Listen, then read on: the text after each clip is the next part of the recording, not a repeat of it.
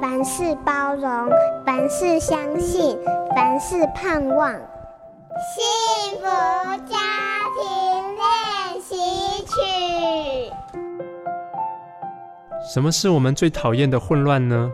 孩子的健康问题，应该算是让父母焦虑的前几名，也常是造成家庭混乱的主因。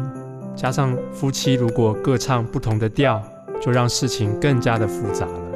有一天晚上，老婆还在加班，我的老大咳个不停，老二的气喘也几乎发作，两个人此起彼落的声音，完全让我想起过去带孩子去急诊和加护病房的可怕记忆，我简直焦虑到不行。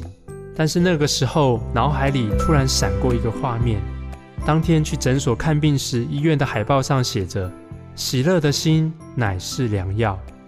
我转头跟孩子解释，生病时除了看医生、好好吃药，倚靠上帝、有喜乐的心更重要。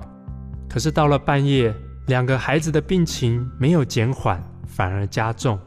听到孩子的咳嗽声，让我无能为力，心里就算想要喜乐，也不容易做到。有时候焦虑能够使我们做出必要的决定，但也常常成为脱缰野马，将我们的喜乐吞噬。其实我们可以学习在病痛当中与孩子一起祷告，抱着孩子或是牵着他们的手，彼此加油，互相提醒。喜乐的心乃是良药。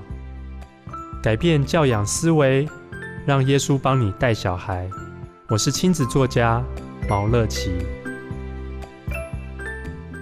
本节目由好家庭联播网台北 Bravo FM 九一点三。台中古典音乐台 FM 九七点七制作播出，幸福家庭值得努力，让爱永不止息。大义建设关心您。